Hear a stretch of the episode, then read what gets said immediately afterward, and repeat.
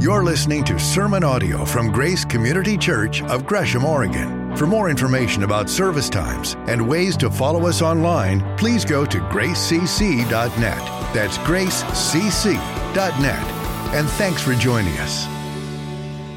Uh, well, good morning. My name's Matt. If I haven't met you, uh, it's hi. Nice to meet you. I'm glad you're here. There is no online presence. This I, it's been a while. It's been since August since I've been up here, so I miss you guys. You're looking good. Um, glad to be with you today. Um, let's let's start by just let's bow together. Okay, let's let's take a second. Continue where Sarah began leading us this morning. just be still for a moment and know that God is here with us. For those of us who are believers in Jesus, his, his very spirit is indwelling you right now. And he's among all of us. He promised that. So, Father, together we acknowledge that today and we ask that you would do a great work in our hearts today and in, in your, your church here. Holy Spirit, just come and fill us, teach us May we be reminded today, Lord, of how much you love us and how you love to be with us. So we're listening today and we're asking that you would come collectively and individually and speak to us today. We just thank you that you're here among us. It's in Jesus' name that we pray. Amen. All right. Well, we are continuing the Gospel of John. We're picking up where Jay left off last week. We're going to be in chapter 7, verses 53 to 8 11. So if you have your Bibles, you can turn there. And if you do, um, there's a couple interesting things about this passage. The first is that it's either going to be bracketed or italicized, or it's going to say something like this The earliest manuscripts do not include the section we're talking about today. Don't let that discourage you, okay? Um, there, there's a lot of reasons why, why most biblical scholars think this story actually belongs in the scripture. Some may argue where it belongs, but there's all kinds of manuscript, uh, tons of manuscript evidence that, that this is a historical story. It's. Um, Another reason that, that, that, we believe that is it, it basically shows Jesus how we see him in all the other scriptures. I mean, there's nothing out of the ordinary here. Um, even uh, our most prominent uh, Bible textual criticism scholars like, like Don Carson and Bruce Metzger, they say things like the account has all the earmarks of historical veracity. And so there's little reason for doubting that the event occurred. And, and even John, later in his gospel, he writes things like this Jesus did many other things as well. And if every one of them were written down, I suppose that even the whole world would not have room for the books that would have been written. Hyperbole for sure, but you get the picture. Jesus did a lot of things. And like we said at first, if if the story was about Jesus running some cockfighting ring on the south side of, you know, Gethsemane, something, we'd be like, no, that's not our Lord. Okay, he doesn't roll like that. But, but this story rings true about what we know about Jesus. And all of us should be interested in this story today. Because it's one of those stories that's so inclusive, there's something for everybody in this story. People who are rigidly religious find something for them in this story. People who aren't religious at all, there's something in the story for you. People who are very conservative and believe that sin needs to be dealt with specifically and quickly. Something here for you. And those of you who maybe are a little more liberal and think that sin should be dealt with with a very tolerant and compassionate manner. Well, there's something for you in this story as well. And it's my prayer that as we look at this story, we, we come to realize that, that no matter where you are, you either have been, will be, or you better be broken and exposed and honest about your life with God. So that's my prayer for us today. And may Jesus reveal our hearts in this story today. I'm not going to read it first. We're going to read a little bit and we're going to talk about it. We're just going to go through. Those of you who like sermon notes, first hour they weren't printed, so it was a, just a chaos thing. Um, but for those of you who like them, um, I will be, we'll be filling in at the very end. So I'm just going to tell the story, and then so, so you guys aren't getting triggered, just sitting there, come on, Matt, feel it. We'll get to it, okay? All right. Gospel of John, chapter 53, or 753. Then they all went home, but Jesus went to the Mount of Olives. And at dawn, he appeared again in the temple courts, where all the people gathered around him, and he sat down to teach them. So here's the scene. Remember, as Jay pointed out last week, this is the festival of tabernacles, or booths, or tents that they're celebrating. Every year, Jewish families would get their kids together and they'd head towards Jerusalem, and they'd set these tents up all around the, the, the temple area.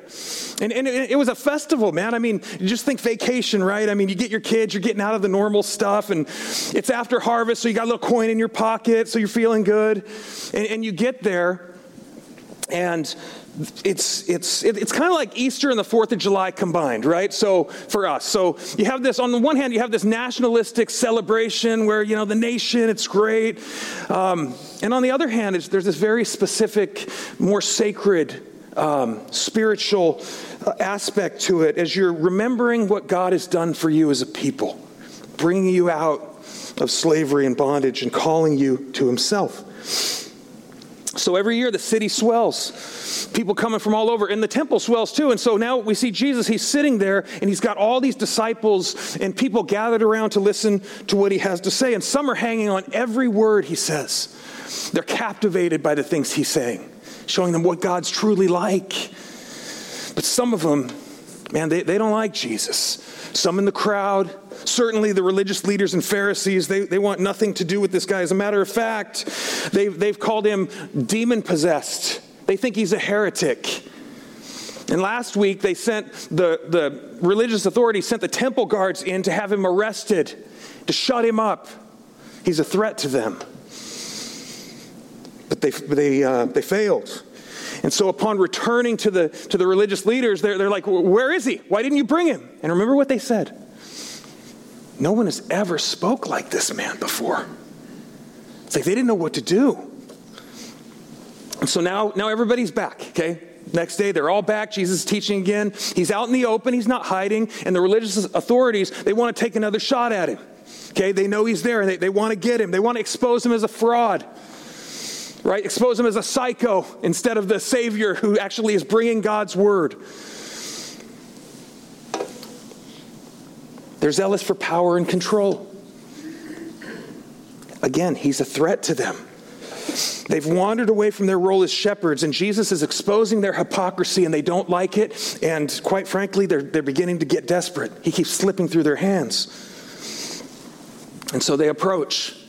The teachers of the law and the Pharisees brought a woman caught in, caught in adultery. They made her stand before the group and said to Jesus, Teacher, this woman was caught in the act of adultery. Now, in the law, Moses commanded us to stone such women. Now, what do you say? You can just hear the condescending tone as they call him teacher. As they look down on him. Hey, hey, teacher. That's right, you're a teacher, right? Okay. We got one for you. And so they bring this woman and they stand her in front of everybody. But if you're reading closely, you're like, wait, wait a second, something's wrong. Something's weird with this story already. Adultery is not something you do out in the open. Right? Adultery is something that's usually done behind closed doors or at least tent flaps in this, this situation right? It's, it's, there, there's, there's something shameful about it, right? I mean, it can often destroy the people that are involved, certainly their families, and definitely even the communities they belong to. So, how is it that this, these religious leaders caught this woman in the very act? What were they doing there? What were they doing in her bedroom? It just it, it feels like a setup from the get-go.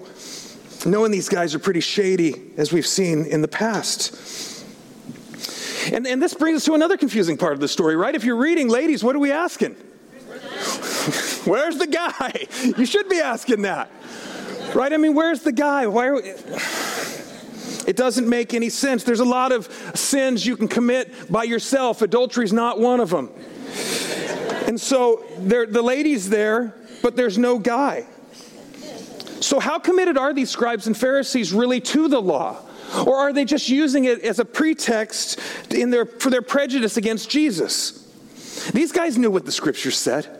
Okay, these guys knew that the law said that if, if two people are caught in the act of adultery, they were both to be brought before the council. Right? Not just the woman. You don't let the guy sneak out the back door, even if he is your best friend. You don't do that. The law requires that they both be brought forward. And the punishment was death. That was intense for sure. So sacred is the marital union to God that those who defile it in this way, in that day, the, ju- the judgment was absolute. Something shady's going on, though. I don't think they're really concerned about this woman at all. I, I, don't, I don't think they really care about the act she's caught in. This isn't moral outrage over the woman's sin. It's not moral outrage over the laxity of a community that, that maybe is involved in, in, in, in winking at adultery. I don't think that's what's going on. Jesus is the one on trial here. They want him. And they're going to use this, to, this lady to get him. Now, we don't know anything about this lady. Okay, we don't know what she looks like. We don't know if she was half naked there. We, we don't know the situation. All we know is that she is known only by her sin, and she's exposed. She's been caught red handed. That's the, that's the accusation. There's no alibi. There, there's no mitigating circumstance here. She's caught and she's standing in front of these, everybody, fully exposed. You can just feel the shame. I mean, th- think, about, think about it for a second. Let's think about this woman. If she is going to live the rest of her life with the shame and condemnation of this in, the, in a community like that, the, the glares that people are going to give her as she walks down the street, if she lives. Put yourself in that story for a second.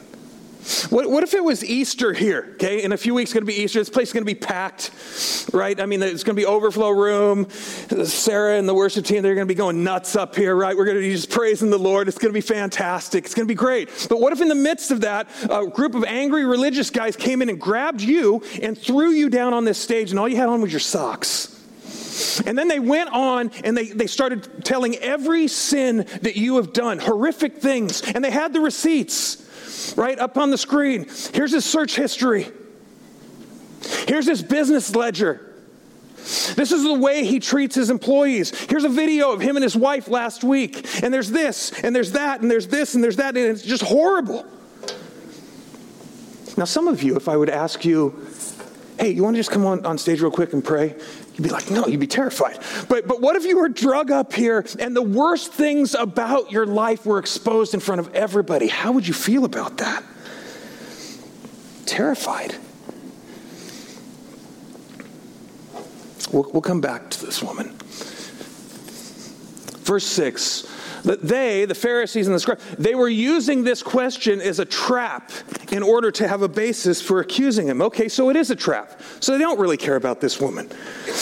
And this is a brilliant attack on Jesus because, because remember what's going on here. This is the Festival of Tabernacles. So um, they're, they're celebrating the fact that Moses years ago led them through the desert, empowered by God, and, and delivered them and, and, and Moses was the one that gave us the, the first five books of the, the Bible, right? The Torah. And the Torah was, was the absolute authority where people grounded and lived their lives from. And so essentially is what they're saying is this, hey, Jesus, you, you, you know Moses, right? You remember him? They're all here like singing the praises of Moses and God. And uh, you, you, you remember what he wrote down in Deuteronomy 22, right? I mean, you, you know that. What do you think we should do? And so it gets tense. Okay, because he's seemingly caught in a trap. Because if he says, he says, oh, yeah, yeah, don't, don't stone her, it's too harsh, then people would be like, wait a second. Who are you to pick and choose from the law of Moses, the very one we're celebrating here? And if he says, yeah, you, no, you guys are right, let's go ahead and kill her. Let's throw rocks at her till she's dead. Then he's going to be in trouble with Rome because remember, Rome was occupying Jerusalem at that time, and you could not. You could not um, go forward with capital punishment without the, the, the boot of Rome saying yes or no. Rome was ultimately in charge. And if he says that, then those Roman officials that are all around this festival, right, they're listening, they're watching, making sure things don't get, get out of hand. He would be in threat, he would be threatened with arrest. And if he does nothing, And it seemed like he's just soft on sin. And so he's kind of in this dilemma. So, what's he going to do? What's our Lord going to do? Watch this. But Jesus bent down and started to write on the ground with his finger. He just, he just kind of like he ignores them. Right? Remember, he's teaching. These guys rudely bust into his class. They throw this woman out and they start demanding things of him. And what does he do? Silence. And they're getting heated, man. They're, Come on, you know, give us a response. We'll see you in the next, next uh, sentence here. He just keeps drawing. And silence bothers us. It's bothering some of you right now. like, come on, man, let's go, say something. But uh, it bothered them. Render a decision. What do you say? Now, listen, we have no idea what he was writing, okay? So, you, you people that are like, oh, yeah, come on. No, we, we don't know. There's a lot of speculation down through the centuries. I, we'll throw a couple out. Some people think that Jesus was actually writing down the names of these guys Bartholomew, thief, um, the accusers, right? Uh, I don't know, Simeon, uh, self righteous. Some people think that. I mean, maybe he was just stalling for a second. Father, I need some help on this one. You know? I mean, maybe he was he was taking the eyes off this woman and taking them on himself. So tender, substitutional mercy. That's, that's like our Jesus, right? One of the one of the best things I came across this last week is this. This is an old uh, idea. Jeremiah 17, 13 says, Lord, you are the hope of Israel. All who forsake you will be put to shame. Those who turn away from you will be written in the dust because they have forsaken the Lord, the spring of living water. I love that because last week Jesus is talking about the springs of living water that's going to flow from him for those who come to him. And now he's writing in the dust. I mean, not bad, but we don't know. We don't know for sure. So then, after he does that, and they're just completely losing their minds, this is what he does next. They kept on questioning him. So he straightened up and he said to them, Let any of you who is without sin be the first to throw a stone at her. He completely dismantles their plan at this point. They're now the ones that are starting to feel trapped, I think right? They, they, they bring this woman to expose her sin and, and by doing so trap and accuse Jesus, but it backfires them, and now Jesus seems to be the one that's exposing their sin, right? He's causing them to be a little introspective at this point. He brings these men into the circle of condemnation that was only supposed to be big enough for the woman and Jesus. He opens the circle up. He says, okay, yeah, good idea, guys. Let, let me just say something first. They're, this is great. They're using the words of God to trap the Word of God.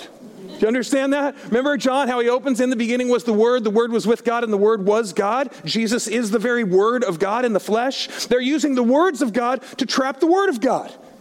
Never going to work out well. They should have thought that one through, but they were blinded by their own sin and deception and they had their case against this woman, but Jesus seems to be building a case against them with, with a, a sentence. And instead of passing judgment on the woman, he forces them to look at themselves. I think this is a, an allusion to Deuteronomy 13 and 17, where the witnesses of a crime like this were the first to throw the stones because if there was any scandal going on, and they, they, couldn't be involved in it at all, if there was any scandal going on, or if they were involved in, in this whole thing at all, they would be guilty and they would actually have the same punishment ascribed to them.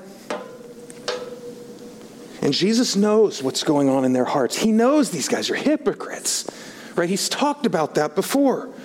So, in essence, it's either, hey, let her go or suffer, suffer the penalty of the law with her.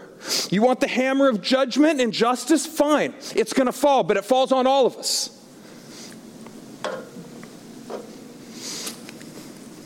Bruner, he's a great commentator. He says this about what's going on. He says, Jesus' question isn't intended to void civil or criminal justice, right? It's not like, hey, if you, you got to be sinless, because nobody's sinless. That's not what he was getting at.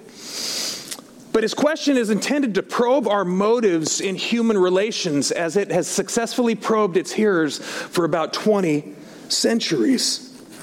Man, we love to judge others by their actions, but we want to be judged by our intentions, don't we? I mean, we, we, we want justice and judgment for them, but for us, forgiveness, mercy, you know, we intended well. And so Jesus bends back down and starts writing on the ground again. I think he was giving them an out. I, I, I think he was giving them a little time for some self reflection. I mean, maybe he was giving them an out so they wouldn't be publicly humiliated. I mean, the mercy of God is for everybody. That wouldn't surprise me if Jesus was thinking along those lines. He didn't want, want to destroy them, he wanted them to come to the knowledge of the truth, just like anybody else. Verse 9 At this, those who heard begin to go away one at a time, the older ones first, until only Jesus was left with the woman standing there. One sentence. He speaks one sentence, and the whole group of men, and not just any men, these were the powerful, the elite, right? As for religious pedigree, these guys were Pharisees, the best of the best. And they all, one by one, start to leave, maybe with their heads hung low. Grown men leaving with possibly a groan. Oh, gosh. What happened? Well, I'll tell you what happened.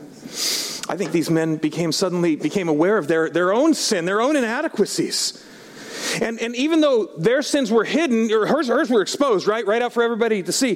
Theirs were hidden, but they realized, I think, at this point, that, that Jesus knows all about them and what they're about.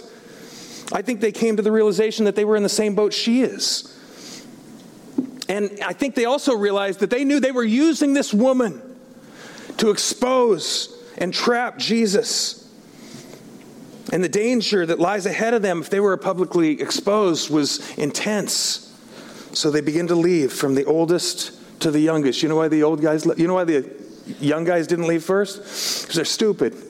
Right? I mean, think about young, young guys with, with lots of power and authority right? They often act, excuse me, uh, very arrogant and very short sighted. Ladies?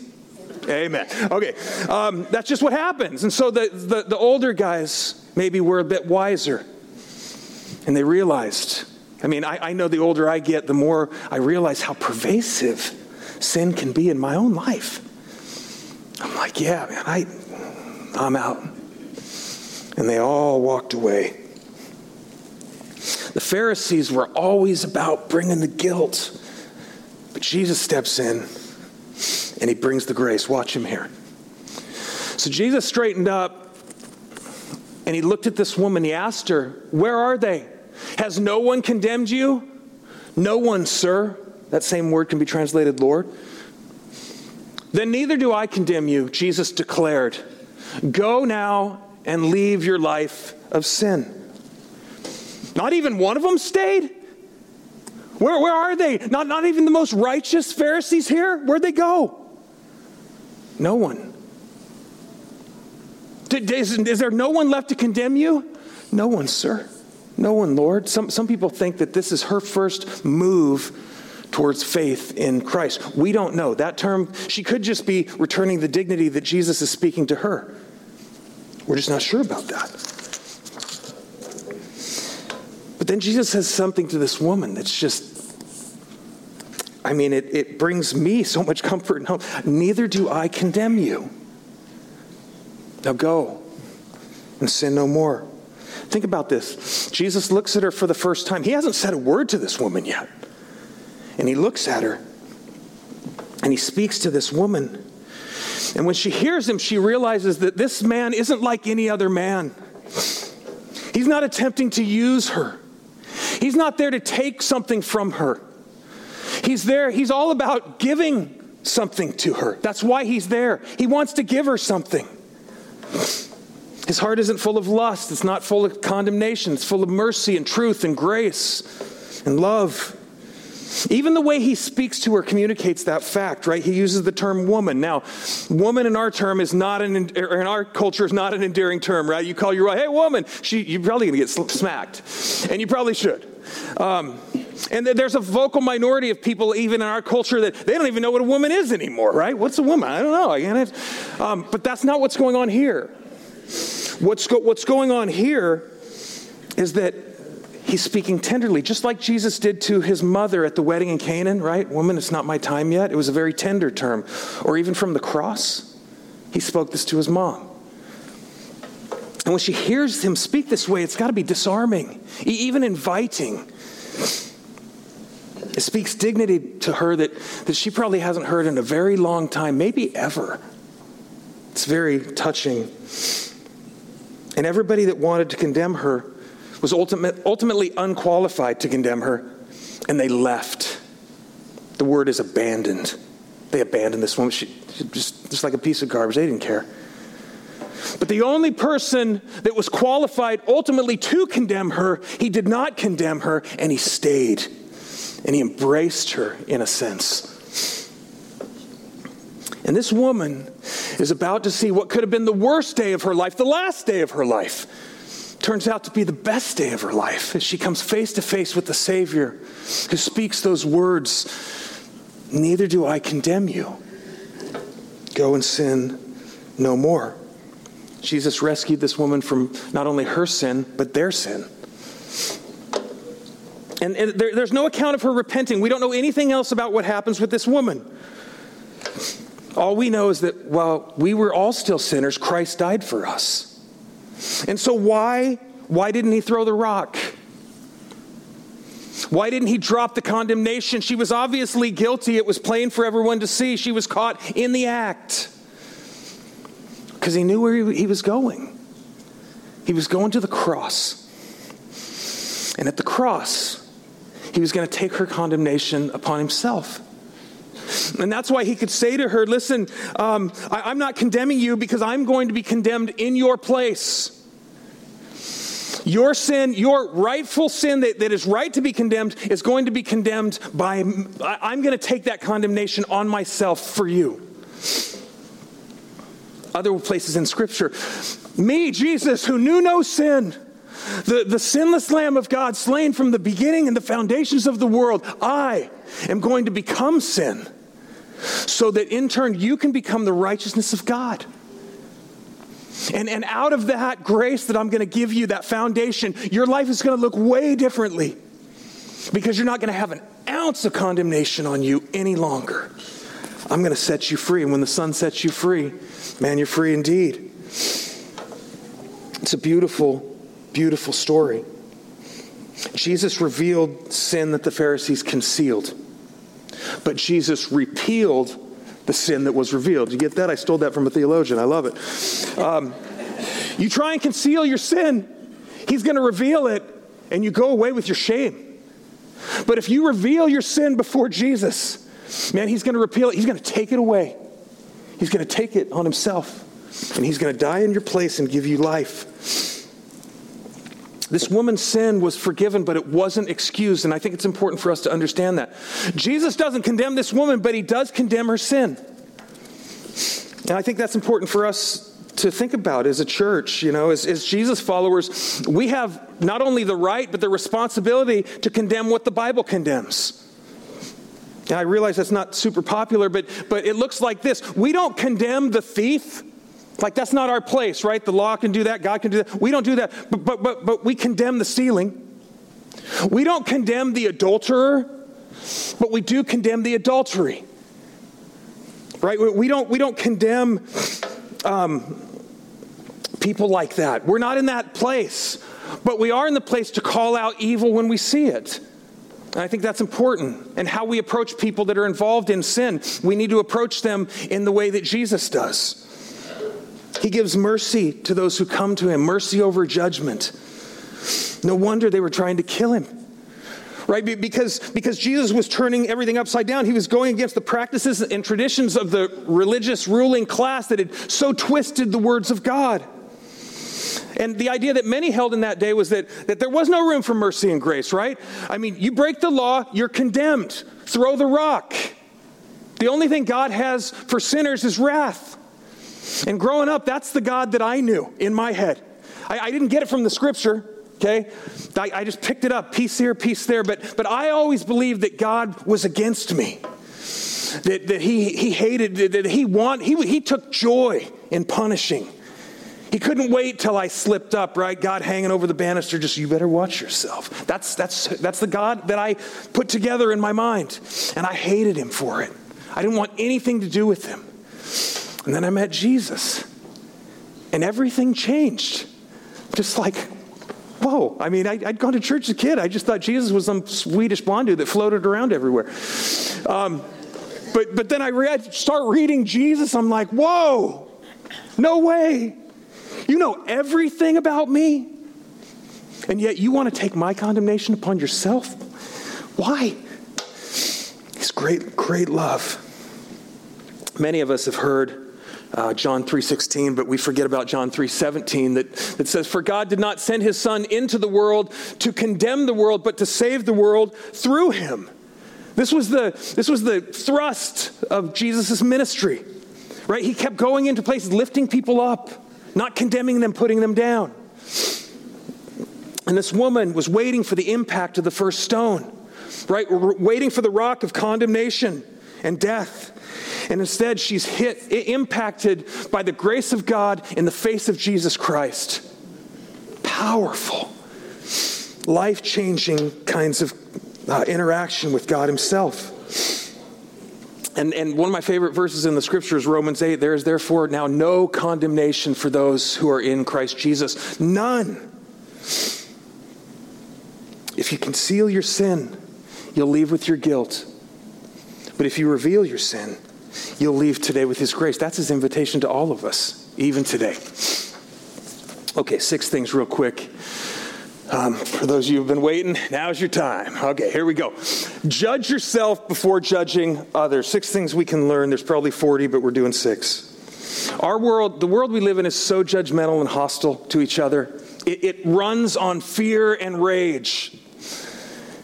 And oftentimes, we in the church are no different. We're so quick to point out the flaws in someone else, but, but we can't see what's going on in our own hearts. So Jesus says things like, Look, you got a log, you got a plank hanging out of your own eye. Why are you concerned about the speck in your brother's eye?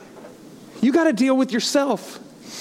And judgment begins with the household of God. So, man, we need to start praying God, expose in me the things that, that I'm holding on to that are destructive, the ways that I'm judging others.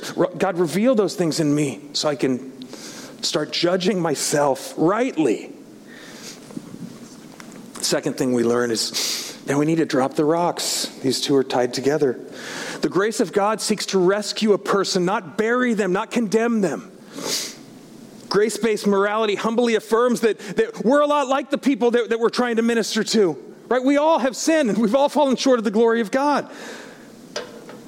And what happens when you truly experience the grace of God is you start taking these rocks out of your pockets and just throwing them down. And some of you have been wronged tremendously. And you're still carrying rocks. And I, and I get it. I know why you're angry about that. You should be angry. You've been sinned against. But having those rocks, it, it's, it's just, it's going to hurt you. You got to let it go. You have to trust it to God, not, not saying that it was okay. No, it wasn't okay.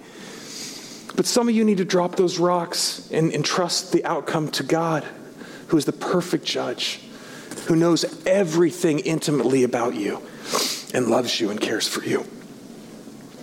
The Pharisees were impersonal, impersonal. They didn't care about this woman. Right? They, they, were, they were selective, right? Where's the guy? They let him go out the back door. We don't know. They were punishment oriented, but Jesus is deeply personal. He connects and he lifts this woman up. Right? Jesus, um, well, Romans 2 tells us that God shows no favoritism. And, and ultimately, Jesus acted righteously to extend mercy to her in order to, and don't miss this, in order to produce righteousness in her own life. It wasn't just some get out of jail free card. No, he wanted her to change. And I think the beauty of his, his actual words actually carry the power to do it because we know he's going to send the Spirit of God that's going to empower us to live differently.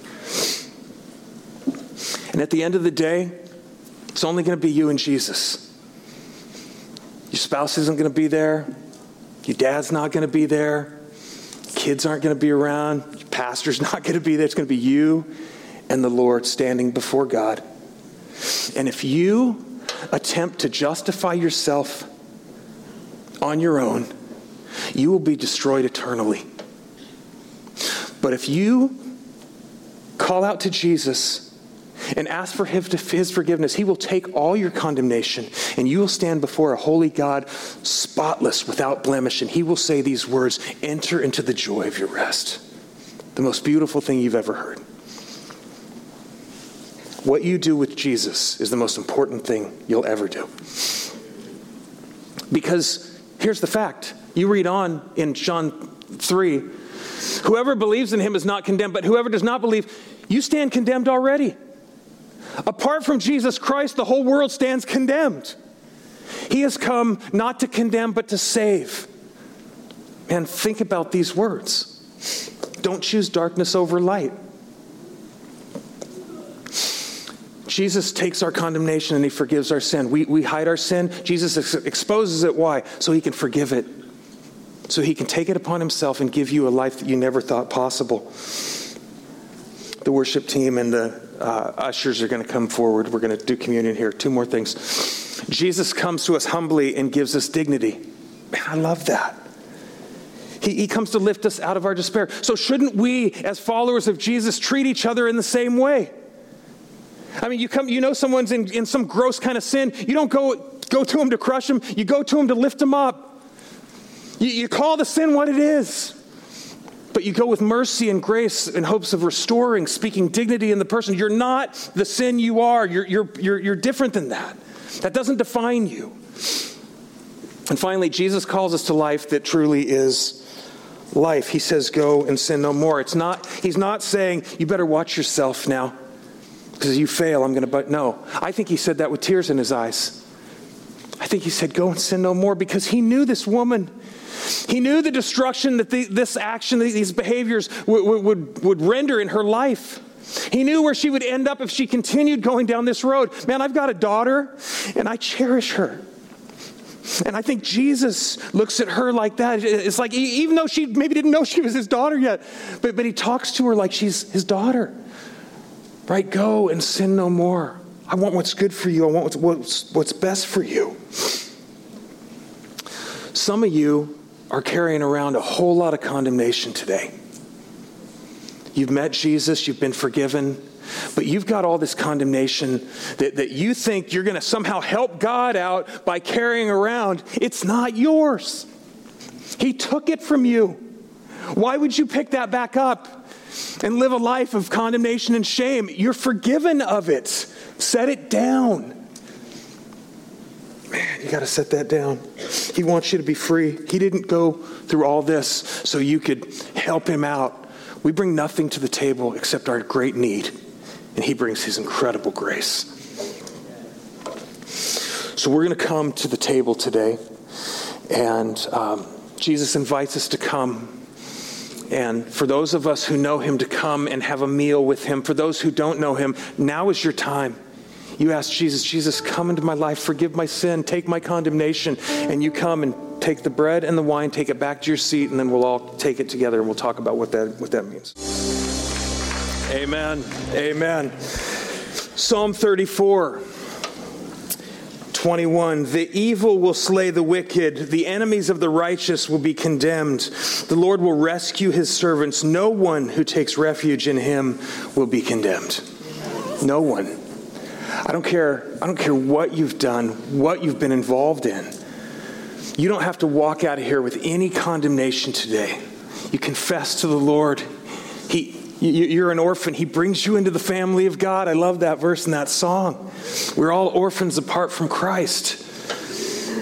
And for those of us who know Jesus and don't, don't carry that condemnation anymore, we've got prayer teams on the sides. Um, if you want to talk to somebody or pray with somebody, whatever, just go connect with these guys. They love you. Trust me, I know them.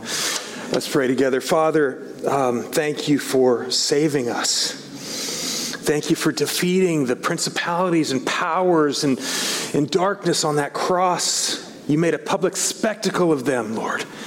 They're exposed now for who they are. And you're triumphant in who you are. And we love you for that. Your mercy triumphs over judgment. I love that. Thank you for that. May we walk in the newness of that power this week. In Jesus' name, amen. Love you guys. Have a great week. Thank you for joining us for sermon audio from Grace Community Church here in Gresham, Oregon. For more information about service times and ways to follow us online, please go to gracecc.net. That's gracecc.net.